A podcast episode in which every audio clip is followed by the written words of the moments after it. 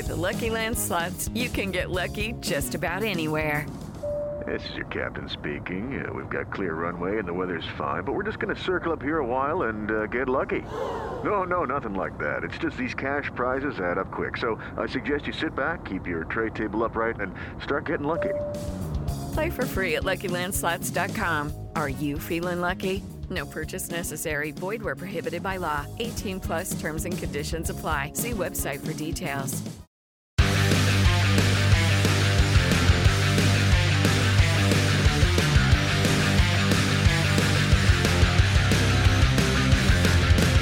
Welcome to Pit Pass Moto, the show that keeps you up to speed on the latest in motorcycling and brings the biggest names in motorcycle racing right to you. I'm PJ Doran. I'm Dave Selecki. This week we have 11 time American NATC Women's Trial Champion Christy Williams and we're looking forward to talking to her. But first, we wanted to open the show with a little bit of news from the road racing world. Again, it's thin days for content in the road racing world, but there was a MotoGP test, a meaningful one in Sepang in uh, Malaysia. And on the end of the weekend, we had some surprise results. I will tell you the top 20 finishers after three days of combined results inside of one second. That's 20 human beings on a roughly two minute racetrack, all within one second of one another. Top finisher on the combined results, Fabio Quartararo on a non factory Yamaha, which is a uh, good sign for him. His uh, satellite team is going to be very happy. Cal Crutchlow the raging Brit came flying in on the uh, on his Honda. Then, of course, Alex Rins, the superstar Suzuki team rider, factory rider.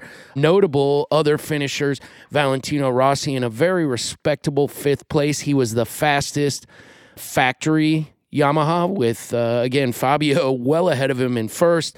Uh, his teammate Maverick Vinales a bit further back in 16th place, but still well inside of, uh, you know, roughly a half second back. The Honda teammates, the brothers, Alex and Marc Marquez. Alex being the, the rookie to the class, finished overall 18th, only seven tenths off of Quartararo out front. His brother Marc, multiple world champion, reigning world champion, only four tenths off the leader, but in 13th place. So, an interesting start to the not yet quite our road racing season.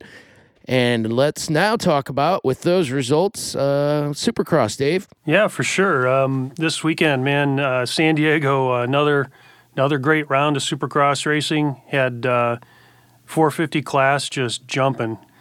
The reigning champ, Cooper Webb, comes out of nowhere, pressures uh, Cianciarulo into uh, a couple of bobbles there, and pulls off the win. Yeah, that was an impressive battle they had. Cianciarulo uh, in the main tried to answer back. He didn't just give it away, but uh, ultimately Cooper Webb put a little gap on everybody, right? Yeah, for sure. And, uh, you know, he's solidly third in the points, which at this point in the season, you know, you really got to keep an eye on the guy. And he's a defending champ. So, you know, he knows how to win. He's a solid rider. He's got solid results. And, you know, Tomac had a rough night, had a Tomac like start started out about 10th on the on the on the start of the race and worked his way up to fourth. So unlike Tomac, it didn't get inside his head and derail his night. So he's still in it. He's in a solid second points. He actually picked up points on Roczen. Everybody in the top five who isn't Ken Roczen picked up points on the points leader, Ken Roczen, including Tomac. He's now only one back, as I understand. Yeah, he is exactly uh, 129 points to 130. Surprise of the night to me, though, was uh, Blake Baggett. The guy hole shots and, you know, just looks solid. He is sneaky. El Chupacabra, man. He just, he, he, he, uh, he really did it well. Absolutely, he looked great, and he he faced and and faced down uh, very stiff competition from behind. Tomac never made ground on him. He made some great passes. Uh, yeah, he looked really strong. And in the 250 class, how about our uh, reigning champ uh, making a statement there, too? Yeah, he's a stud. I tell you, aggressive, didn't give in to anybody, made some really, you know, I wouldn't say uh, dirty passes, but very, very aggressive passes. And he's he's under the microscope because he's on probation and uh, just looks solid. Ferrandis is the, is the guy. He worked on Forkner well and – Forkner even admitted after the race, you know, man, I, I just I, this can't keep happening to me. that late in the race and losing the lead. But Ferrandis is a force, man. He's he's just solid.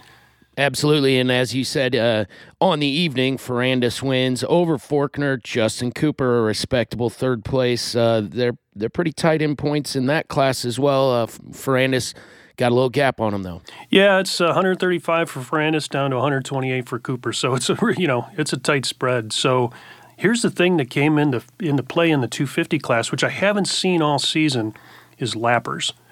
I think you might have heard you, you might have heard Forkner talk about it after the race. That was the first Supercross this year where I really saw them possibly affect the outcome. It might have slowed Forkner down enough that Ferrandis got up there and was able to put the pass. But up until then, I you know lappers are always a, a problem, right? But absolutely, yeah. But this particular race, I think it, it may have had an effect on the outcome. We'll just keep an eye on that. I mean, the track was fast in one line, which doesn't help things probably exacerbated the uh, the lapper problem. Absolutely, and and the same happened arguably in the 450. I don't think it affected the outcome, but uh, Tomac was clearly a little chapped with Barcia afterwards. And if you were watching the stopwatch, uh, they both lost a significant amount of time in the moments of their. Uh, battle with one another. They dropped three or four seconds, arguably just battling each other. They essentially both put it in park at a couple of times. Yeah, they did. They slowed each other down, and that's what happened. So, so back to the 450s real quickly. I got one point to make. There's an interesting stat that I heard over the weekend that no rider starting his seventh season having not won the Supercross championship has never won the title. Well, the two guys leading the points in the 450 class are starting their seventh season this year. So it's going to be interesting. And one of them is going to get that dubious honor of being the guy who did not win the title. One of them's hopefully, you know, it it could still be anybody's game, but those two front runners, uh, you know, again, assuming they don't do anything tragic, are odds on, I would say. So your money's still on Tomac? I think he's just due. I mean, it's a, you can't discount Roczen. He's got they're even on wins for the season. They're clearly essentially even on points. Uh, they're both seasoned veterans. You can't count out, obviously, uh, the guy who won on the night and reminded everyone why he's the defending t- champion. There's four guys, five guys at the front. I mean, all the way back to Anderson, the poor guy. We didn't say his name because just can't catch a break. No, he's, he's having a tough it, year. He's having a tough year, and it's not always his fault, but it nonetheless it adds up to dang it, he can't catch a break. Yeah, I agree. I agree. So as they head back east, finally, so uh, folks like uh, you and I won't have to stay up as late to watch the race. looking forward um, to that. Yeah, I'm looking forward to that too. Those late nights are killing me, but um, you know, it's it's going to be exciting, and I'm going to stick my neck out. I'm going to say Tomac wins it this year. He's my guy. He's always been my guy. I really hope I don't jinx him saying that, but uh, I think as we go east, those are more his kind of track. He's got a different mindset this year. He looks more solid the mistakes aren't affecting him negatively like they have in the past. So he's I'm going to go with him. I think we're seven rounds in now. We can we can we can say that. Right on. Well, I'm with you. That is. It's going to be a great season still. Just can't wait. Every week's a, a blast to watch. And now we get to watch the East Coast 250 guys. So I'm looking forward to that as well.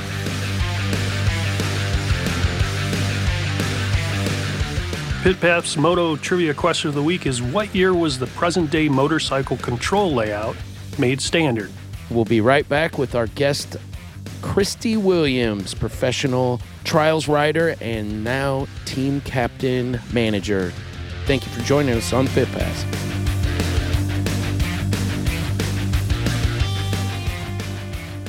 Welcome, Christy Williams, to Pit Pass. Thank you for joining us. Christy, our guest, has been recently named the Sherco Factory One Moto Trials Team Manager for 2020.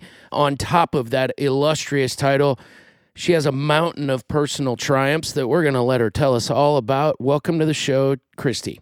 Thank you for having me. It's our pleasure. So let's talk about your new role. Um, first of all, Sherco a brand that anyone in any uh, facet of motorcycle racing is probably familiar with. They are one of uh, the smaller players, but seem to be fast on the rise, and clearly they're uh, they're bringing in talented individuals such as yourself. How'd you get involved with Sherco? I've been in the trials industry for years, um, and then Sherco started off with a trials bike.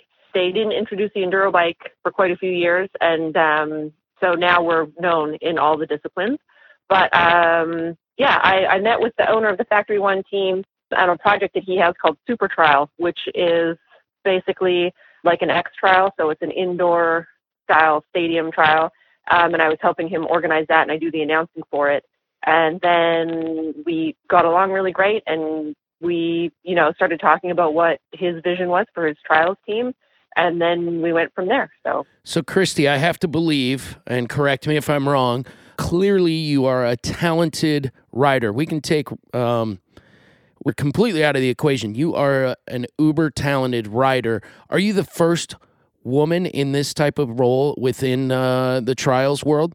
Yes, I would say that I'm the first woman in this type of role, but uh, this type of role hasn't really existed for that long. So, um, trials has always been a bit of a backyard sport where we tend to exist a little bit below the radar. Everybody's kind of heard of trials or maybe seen it, you know, on a YouTube video, but not a ton of, you know, real media footage. So we've had really small teams that haven't really necessitated a manager. And now, especially with this big push from Factory One Motorsports, we're looking at becoming a bigger team and trying to help trials become a bigger sport more along the lines of, you know, not necessarily a supercross that might be a little bit of an overreach, but in that general direction where we're going to have teams with more riders on them, teams with more sponsors, teams with more media coverage. So, yes, I'm the first woman in a job like this, but it's very rare. There just this wasn't an opportunity five years ago, so it's it's pretty awesome. It is exciting to see a manufacturer invest heavily in the U.S. in the trials market. We know in Europe that trials is very big and Asia too. Really, and it's a disservice because it's it's really one of the most elegant, entertaining, challenging forms of motorcycling out there. So, what do they have planned for this year in addition to you managing the team and the nuts and bolts of, you know, schedules and getting riders and bikes and parts? What do they have planned to promote the series more than they have in the past? So for us, we are traveling with one of the biggest teams I've got 15 riders on my team from our, you know, top pro riders. We've got Pat Smage, he's 11 time U.S. national champion. That's unheard of. We've never had anybody win 11. And then I've got um, past U.S. national women's champion Louise Forsley as uh, one of our top lady riders. And then I've got some kids who are young as 12, which is also really cool that we're starting the programs earlier. We're not just going after all of the pros who are, you know, kind of already able to get sponsors on their own. We're trying to get some grassroots riders up and into the program. So we're going to all the U.S. national events. We're going to be at all the super trial events. We're going to be at the AMA Youth Nationals, which a lot of the manufacturers struggle to get to. There's not a ton of money right now kicking around in trials. Like I said, it's very grassroots, mom and pop kind of scenario. So I'm, you know, I'm not hitting on the other manufacturers, but it's just it's impossible. The country's massive, and it's so hard to be you know in California one weekend, and then the next weekend you got to go all the way to the Trials Training Center in Tennessee, and it's just it's it's such a crazy demand. So I'm really proud that we're able to kind of overcome those logistical details. And then that we also have the financial backing to make it a reality. So we're going to all the events, and when we're there, we're going to be supporting all of our riders, but then we also travel with a trailer full of parts. So if you have any kind of, you know, recent within the last six or so years of a Sherco, we should have parts for you. So we want to get as many Shercos up and running and finishing events and, and doing as best they can to represent the brand. And I'm familiar, Christy, with other manufacturers uh, doing region, be it regional or local races, and then combining with that essentially test ride events. Are you able to do, or are you doing that kind of thing? Uh, you know, a la KTM shows up at off road races and they bring a trailer full of bikes to certain events and you sign up. Yamaha does the same thing, and maybe you get to try out some of the machines. Is that something you guys engage in at all during the course of the season, or no? Not so much for the trials bikes. For the enduro bikes, I do know that we have a lot of demo days that we're planning because the enduro bikes are fairly new on the US market, where the importership with RYP is just fresh for midway through 2019 because you know the bikes come in a bit early. The Sherco Enduros are going to be at different events and having demo days and stuff like that. The trials bikes, which have been around for a little bit longer, not necessarily. However, getting in touch with your local dealers because it's such a grassroots mom and pop thing. If you phone up any trials dealer, and this is blanket statement of any manufacturer or whatever, if you see somebody with a trials bike and you say, "Hey, that's a cool bike. Can I talk to you about trials or can I try your bike?" hands down they'll say yes every single time. It's like, do you ride trials? Did we just become best friends? Yep. and the next thing you know, you're hooked. You're absolutely right. I've met many trials riders over the years, and that exactly here, ride my bike. And here's the funny thing, Christy, it is uh, you think you know how to ride, get on a trials bike, and you'll find out you don't know how mm-hmm. to ride. I'm just coming off my, my job previous to this. I was working at a motocross track as an instructor, and I taught trials lessons, but then I also did hard enduro a little bit, as all trials riders, when they retire from trials, go and they do some hard enduro. So I was doing lessons there, and I ended up the trials lessons were super popular. I was getting the motocrossers coming, and they're like, "We want to try this. We've seen it. It looks so cool." And just within the first hour, just basically begging for mercy. How do you do this? Going slow is so hard. It is. But coming away from it with a lot of you know, valuable skills that would transfer over onto their motocross bikes or their enduro bikes. They just loved it. Couldn't agree with you more. I, have I've actually, I can remember in the past that was used as a cross training platform for motocross or even off road. I mean, you, the skills you learn in trials transfer over. 100% agree. It's, uh, it's so challenging they do, to do. And I think, yeah, I think a lot of people see it for transferring over to enduro and hard enduro and things like that. The motocrossers don't always see it right away because it is such a slow sport but the biggest comment that I got from the motocross riders was that their clutch work improved in their corners. Their corners became much faster because their clutch work improved by so much. It's across all disciplines, and I don't know that motocross riders see it as much, but it's there. It's, such a great way, especially if that's your first way that you started riding motorcycles, you know? Sure, for sure. And I think for a lot of motocrossers, their first reaction to an obstacle is more throttle. And a lot of times on a trials bike, it's the complete opposite. You know you need to think backwards almost or it's just they're hardwired differently i guess. It's a lot of planning and that again so clutch work is a huge thing. And then the other thing is that because like you said we work backwards we're always scouting ahead and picking our line. And i think that transfers over into other disciplines. So in a hard enduro we may be a little bit slower as we approach an obstacle because we're taking the time to pick the line and work backwards but because we've picked the right line you know, we'll scoot through something fairly easily. We'll save some time there. We'll save some physical energy, and then we'll be on our way faster. So it's it's a benefit, and that'll help in a motocross corner too. Coming in and being able to like pick your line and pick your rut and know where you're going to go and stick to it. It that transfers over also. So that brings the brings up the point uh, your involvement. You said you've got some women on your team. Are you seeing more women get into this sport or is it always held the same interest for for the women that you've encountered while being in the sport? Because you've been in this sport for quite some time. It, it's worth noting uh, I, I, presume from a fairly young age you were very involved in the trials uh, competitions. Yeah it's a it's a family sport for me. So this is what i grew up with. My first bike was a ty80 and that's how i learned how to ride and then i didn't really do much with it i was a very you know sunday fun day kind of casual rider until they made a women's class in 1998 in the U.S. Nationals. So I got to see some other ladies compete at a national, and I saw them ride in April. The first event of the season was in Portland, Oregon, which is you know close-ish to my house. And I saw them ride, and I'm like, I can do that. And by the end of the summer, by August, I was able to compete in my first national in Arizona. Since then, we struggled through, and it was a really, really small class. There was just the three of us, and people said, oh, you know, we don't need a ladies class and this is never going to work. And then now they're running three, four different lines in the U.S. National Series, and each of those lines has three to four ladies on it.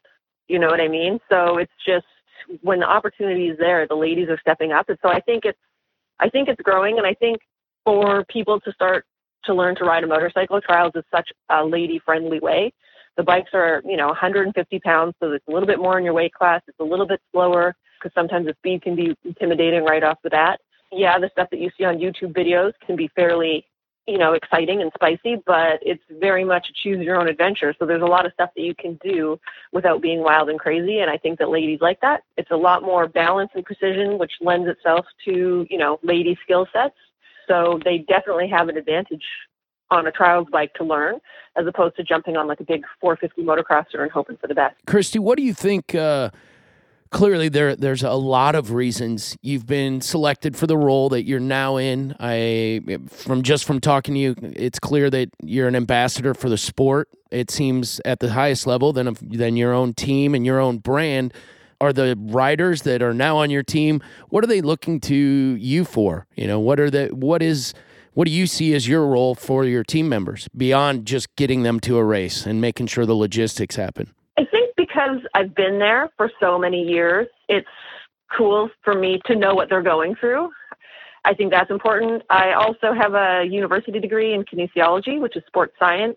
So helping them train and figure out their training program. I created an off bike, like a gym routine that is motorcycle specific. You do a lot of exercises literally holding handlebars, you know, just to mimic what you're going to be doing on the bike. And so stuff like that's super helpful. And then I did compete in the world championship for eight years maybe. So I've spent quite a bit of time overseas and, you know, figuring out some of the ropes there and getting to know people. So it's nice because I have relationships over there where you know, I've got a couple guys on my team who want to go overseas and I can make a call and be like, okay, I've got a rider who's interested. Can we get a place to stay? Can we, you know, help him out? Or, you know, what's the regulations on your, you know, requirements for your helmet, decals and that kind of thing. So it's, it's nice that I'm getting to use that experience and not just to be a story that you know you tell around the campfire when you're 80 and you're like when back in my day but i'm actually putting it to practical use here. And i'm like well when i went over this is what we did. Let's see if we can get that for you or one better now a couple years later and, and see how it works. So i like to think i'm of service to them. Yeah i can't imagine that you aren't of service to them. It's it's an impressive thing. And Sherco has got to be really uh, thinking uh, of expanding their presence in the U.S. Clearly, if they're just they're bringing, it would seem their their whole game to a higher level. Uh, this level of professionalism, leading the way with uh, someone doing the job that you're now doing. What are you looking forward to most? Is it you'd mentioned having young kids on a team? That is interesting that you get to have uh, such a wide range of riders. Do you pick up more people over the year, or is this uh, play it by ear? Little bit play by ear. You know, we watch some of, I've got some older riders on my team, and trials is one of those great sports where people, you know, pick it up when they're young and they stick with it. So we've got people riding the U.S. Nationals. We have a senior 75 class, and they're out there having a great time. So it's it's not like they, you know, that that we're kicking people off the team. But generally, whenever riders get to be about, you know, 28 or 30, then they think, well, maybe I should settle down a little bit or that kind of thing, maybe not travel so much for the sport. So, you know, as we lose some riders, we want to be able to pick up some riders and just watch the youngins coming up. So it's actually really great for us to have that manufacturer presence at the youth nationals to, you know, we're helping them out, but we're also scouting for talent. So I think that's really great. And I think for trials, there's a lot of times where the country's so big and we're so spread out that we're not really getting the instruction that we need. And there's books everywhere. There's like, you know, basketball for dummies or track and field for dummies. And you can go and you can look through it and pick up some tips or some tricks or some, you know, drills that you would do. And there's no thing like that for trials, right? You really have to find that one person who's willing to work with you. And I've been lucky. I've had a bunch of really great mentors. My dad was my coach for a long time. And even now, I rode an event yesterday and my dad's out there coaching me, yelling at me. So I think it's really important to to work with the youth and be able to give them the opportunity and and then a little bit to see what's out there for them. You know, for me growing up without a ladies class in the nationals, I was content to be a Sunday rider because what else would I do? And then all of a sudden there was a ladies class and I'm like, well maybe I could do that. And and you had a goal to work towards and you started to work towards it. So now you know, you get the kids seeing that oh well maybe I could be on this team. Maybe I could be part of this, you know, the Sherco Factory One team, and that's cool. I could work hard to work towards that. So I think giving them the opportunity and letting them see what's out there now that there's going to be opportunities for trials riders. Even me, I didn't think a job like this was possible. It didn't exist. And then once the job is possible, I'm like, oh, feet first, let's do this. So I think it's really, really cool to be able to work with the youth and and help them see that there's something out there and that our big goal is that we want to be able to compete on a world level. And it's been a while since, you know, we've had a lot of riders over there competing. Every every generation, you get one or two people who's over there like taking a stab at it, but really struggling because they're on their own. Whereas if we could have three or four riders that are going over there together and they're able to, you know, get a van together and show up to all the events and help each other out, it would be a very different scenario. So we'd like to really promote the sport in America so that we can get to that level.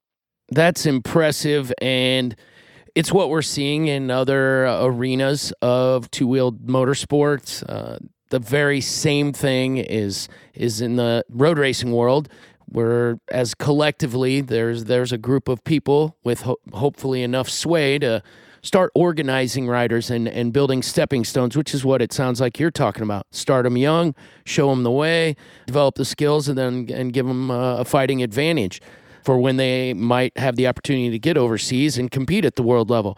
Christy, again, we want to say thank you for joining us on Pit Pass and also want to give you a chance to thank any sponsors or anyone in particular you'd like to mention. You've, you've had a, a good long career, and it sounds like the next chapter is going to be just as exciting as the one so far. For sure. Just uh, on my way up, obviously, I want to thank my family for putting so much time and effort into helping me be a trials rider. So that's like my dad is my coach, and my mom, best pit mom ever, sandwiches for everyone. That's awesome. and then uh, I want to sh- thank the Factory One Motorsports team for giving me the opportunity. Sherco, what a great brand, and just really making this big push so that we can get as many people riding trials and getting to the next level as possible. And then on the Factory One team, we have a bunch of sponsors, and I'm going to list them, and I hope I don't forget anybody. FXR Gears sponsoring us, Dunlop Tires, Motul, VP Fuels, Funnel Web Filters, Airoh helmets, Gaerne boots. It's a huge, massive team effort to, you know, make this happen with 15 people on the team and, and being able to get to all the events. So just our sponsors are totally where it's at and we want to promote them and just take trials to the next level. Awesome, Christy. Well, thank you again for joining us on Pit Pass. We want to thank Christy Williams for being part of our show, and we look forward to what you bring to the sport and Sherco in the future. Thanks again, Christy. Thanks for having me.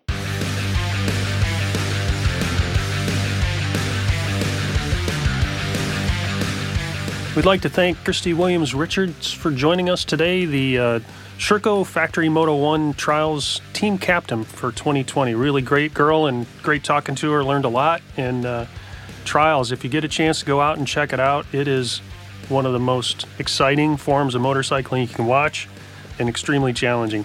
This week's Pit Pass trivia question of the week was What year was present day motorcycle control layout made standard? And the answer is 1972. MVSS 123 which was the standard that uh, standardized motorcycle controls, foot controls, shift left, and rear brakes right, hand controls left, and front brake right. I still mess it up, but that is how a motorcycle is supposed to be laid out. How about you, PJ?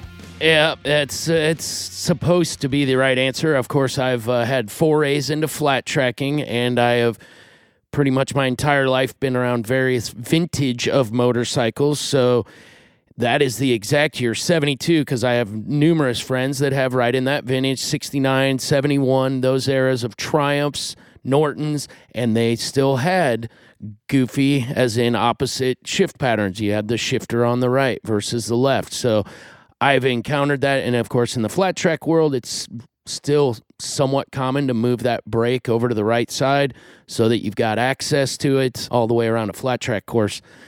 But yes, it made life easier for a young guy trying to steal motorcycles from family and friends to know exactly which one, one was to... the which one was the clutch and which one was the brake. I can come to grips with the left and right shift, brake left and right. That's not a big deal. I, that doesn't bother me. But the hand control. So, do you ride mountain bikes, PJ?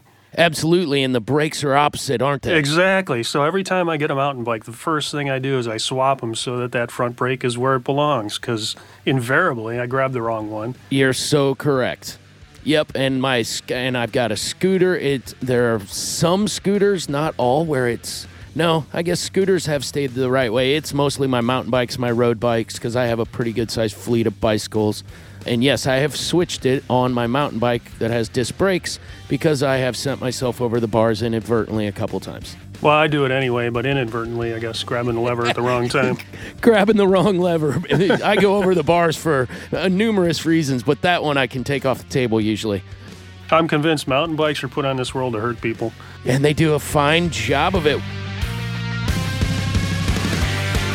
Well, I'll lead with a, a, little bit of upcoming news. We've got so the Sepang test I mentioned for MotoGP was the first of the year. There are a total of three more tests in the coming weeks, leading to we're now under one month away from the beginning of the MotoGP circus slash series for the year. March 6th through 8. That weekend will be in Qatar or Qatar, depending on how you pronounce that, for the opening round of the 2020 MotoGP series. Cannot wait. Under 30 days. And we're right about that mark as well for the Daytona 200 Bike Week deal. So we've got road racing, my passion, kicking off in less than 30 days.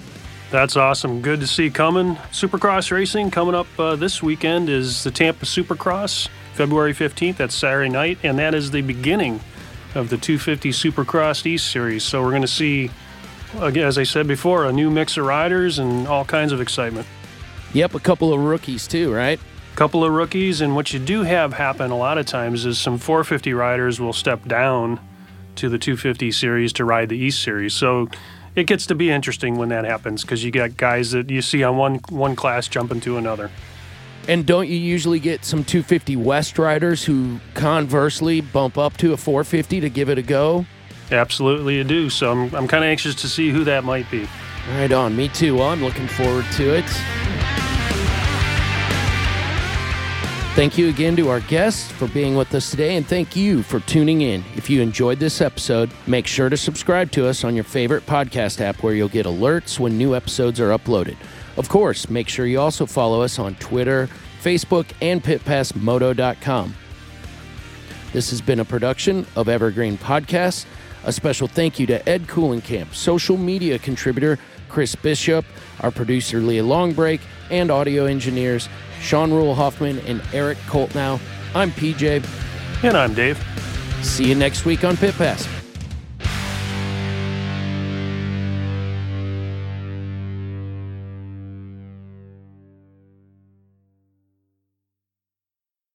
It's time for today's Lucky Land horoscope with Victoria Cash. Life's gotten mundane, so shake up the daily routine and be adventurous with a trip to Lucky Land. You know what they say. Your chance to win starts with a spin. So go to LuckyLandSlots.com to play over 100 social casino-style games for free for your chance to redeem some serious prizes. Get lucky today at LuckyLandSlots.com. Available to players in the U.S., excluding Washington and Michigan. No purchase necessary. VGW Group. Void where prohibited by law. 18 plus. Terms and conditions apply.